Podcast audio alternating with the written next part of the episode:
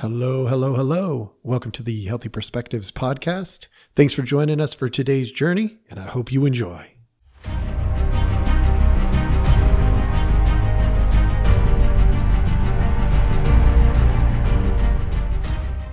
Hello, hello, hello. Thank you so much for joining us. Today I want to I want to pose something to you. If we want change, which oftentimes we do, but we don't want to hurt, how do we manage that tension between it? Here, I'll say it in a different way. We have wants and we have don't wants right? We want something and we don't want something else. There's this tension in between.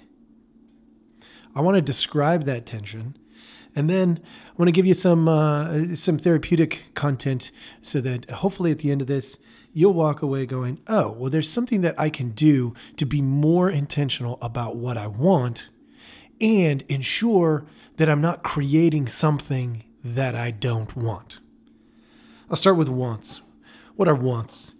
So, for instance, if I want to be a professional athlete, then I may not want the bus travel that comes along with climbing the ladder, right?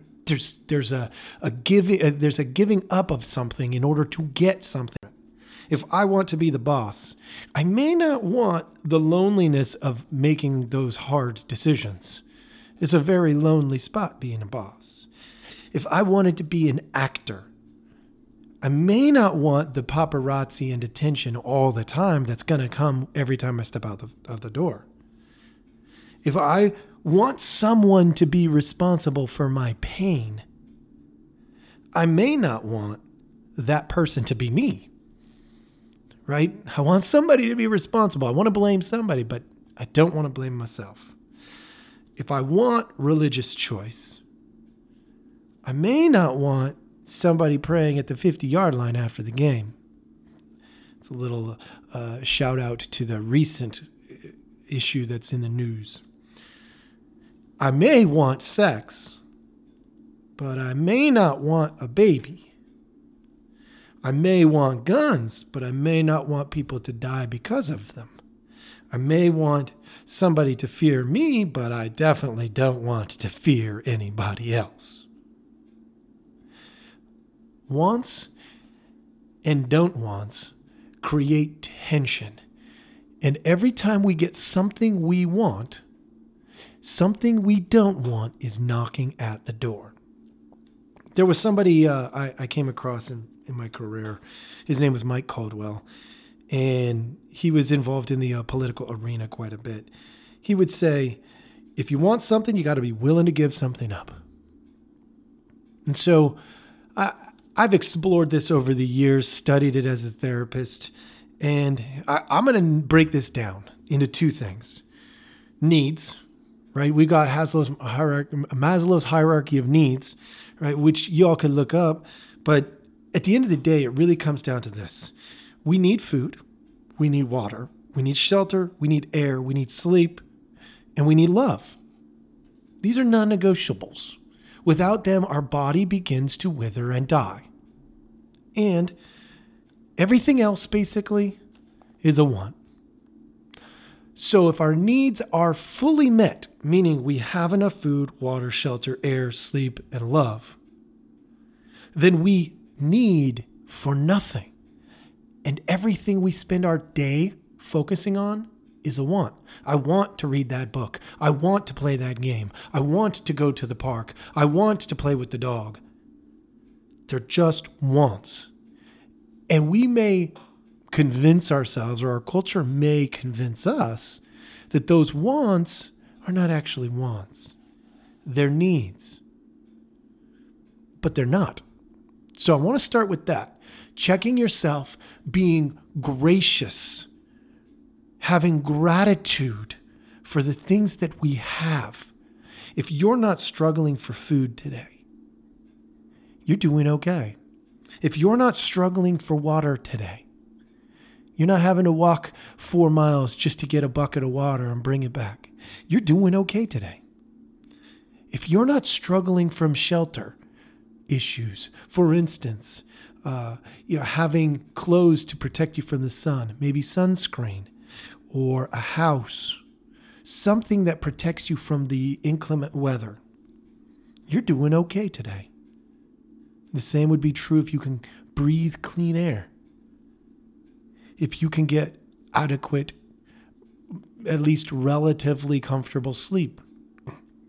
And if you have people in your world who care about you and love you, you're doing okay today. And I say that, I emphasize that because in our culture, our culture tells you that's not enough. Our culture tells you that's not enough because you need two, no, make that four cars, and you need a three car garage, and one of the cars can park in the driveway. And you need a 3,500 square foot home for a family of four, and probably a swimming pool in the backyard because everybody's got one of those these days. Our culture is going to tell you all kinds of stuff. And it says basically this more is better. That's such a greedy message. And I'm going to encourage you all today to ask yourselves more what? Well, what more what?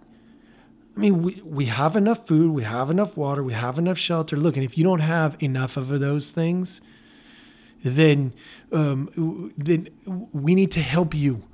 You know, that's that's when you start calling you know, counselors and saying, "Hey, I need to access some resources. Can you help me out?" The question is more what? Do we want more control? Control is a myth. We actually have so little control. It's crazy. We can predict some things for sure, but it just takes one thing to mess up all the sense of control that we thought we had. We want more fame, we want more power and influence. More what? What are you looking for that you want more of? And what are you willing to give up for it? That's really where it is. What are you willing to give up in order to have more?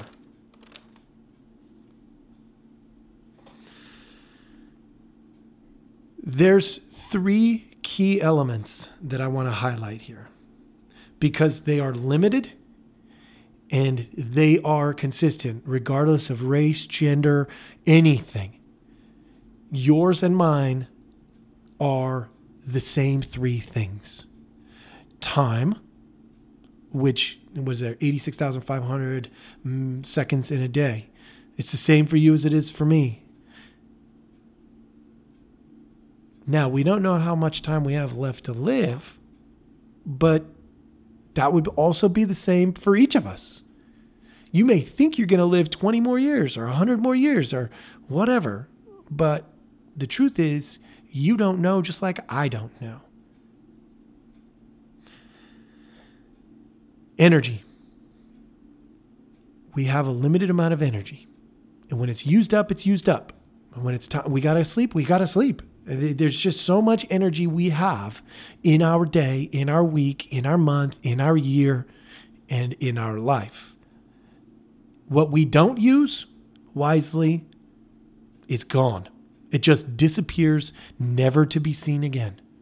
What we use wisely could go to improving something that we want, whether that's a selfish something we want or a communal something we want, something that we share together. And resources. Resources could be, uh, you know, anything from, you know, your air, water, food, shelter, to your video games, your extra blankets, and stuff like that. What we have though is limited time, energy, and resources. There's only so many resources, there's only so much time, and you only get so much energy. So, what are we willing to give up? We're willing to give up the extras if it's going to get us something extra that we want. We typically don't give up extra to get our needs met. Some of you out there have probably experienced that. At times in my life, I have experienced it. I am very, very fortunate now. I am, I have a ton of gratitude for how lucky I am. And I, I shouldn't say it's luck. It's not all luck. Some of it's luck, but it's not all luck. Sometimes it's because of others who have come before me and decided to mentor me and help me uh, to become something bigger than I was. It's also my internal desire to grow, right? It's not all luck. So, the extra, you might be willing to give up a car or a blanket. Or maybe maybe you'll go to a 2500 square foot home. So extras extras are typically easier to give up.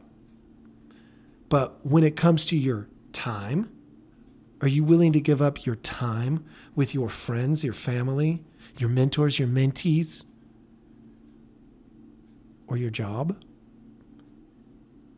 in order to get something else because that's you're going to have to if you want something different if you want change it comes with a certain level of pain a certain level of giving up something. Energy.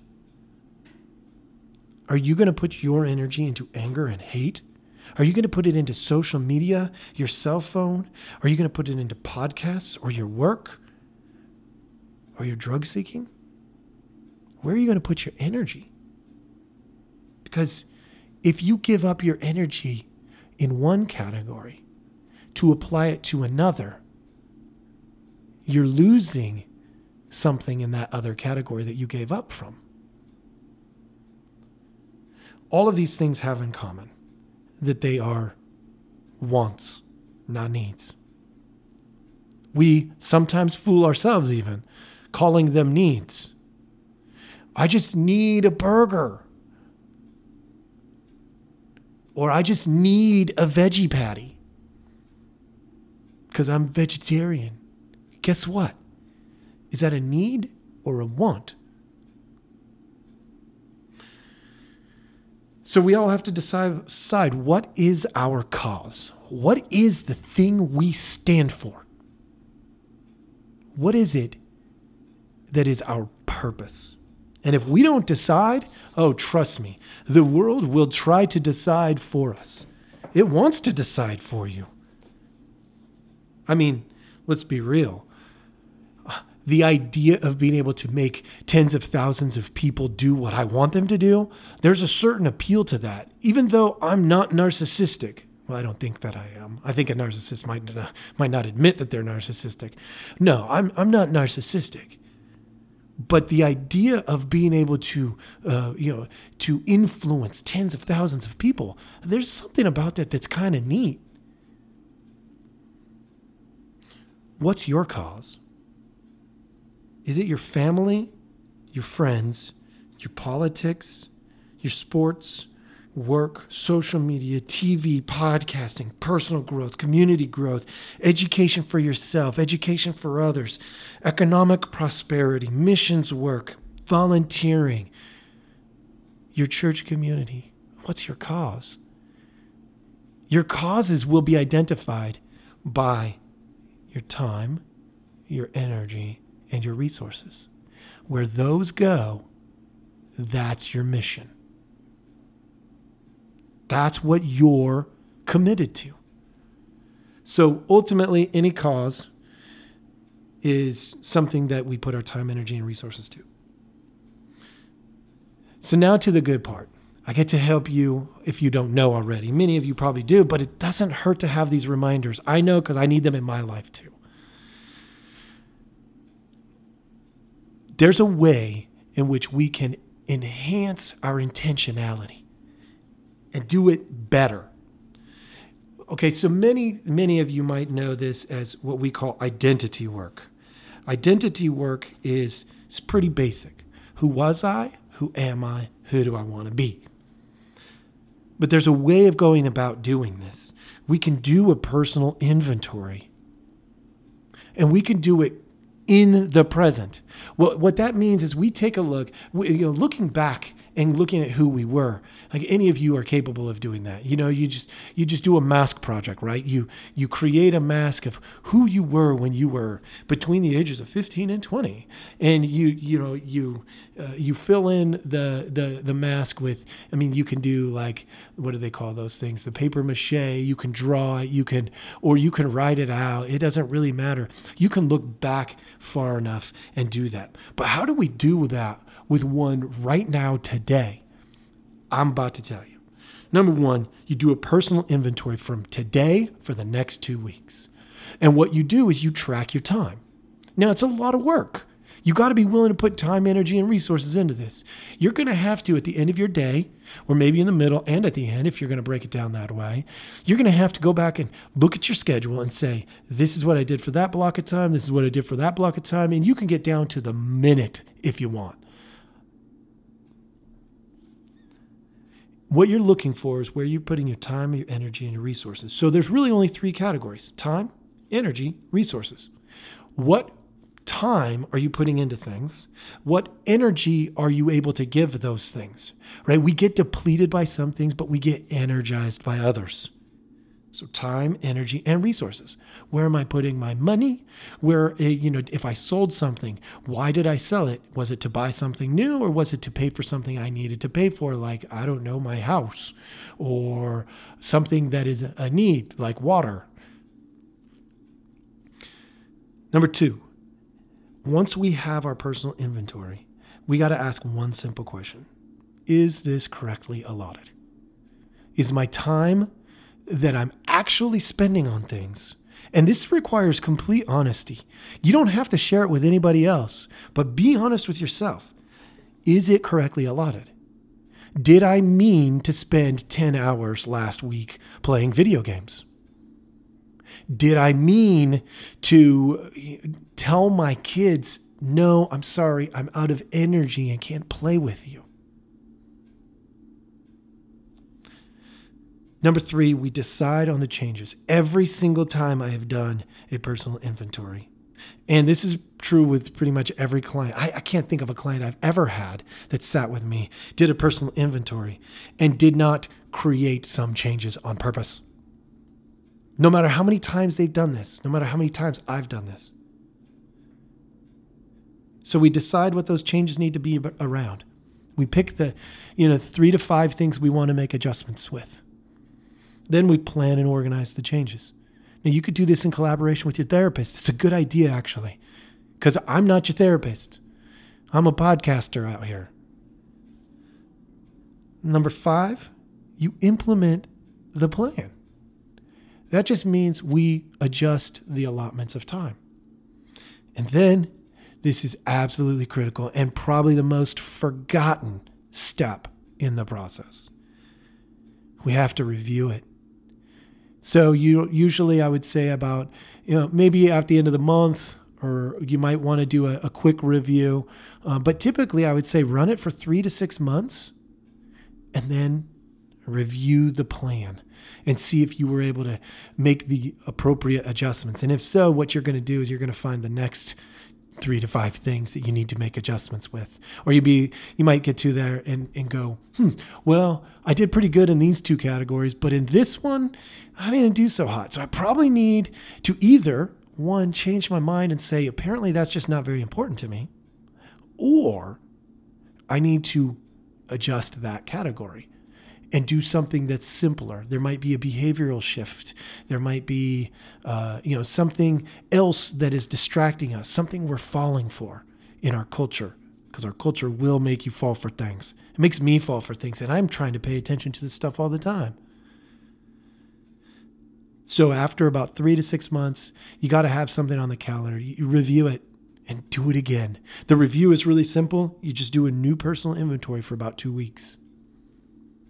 Yep, that's the that's a great way to do it. Or you can review the plan and ask yourself if you're meeting the objectives of the plan. That works too. So what we've talked about today is so critically important that I, I encourage every single one of you not to just be passive listeners of a podcast. Be active listeners. Take this content and make it make a difference for you. This isn't for me. I do this stuff. I'm doing this because therapeutically I see this routinely come up.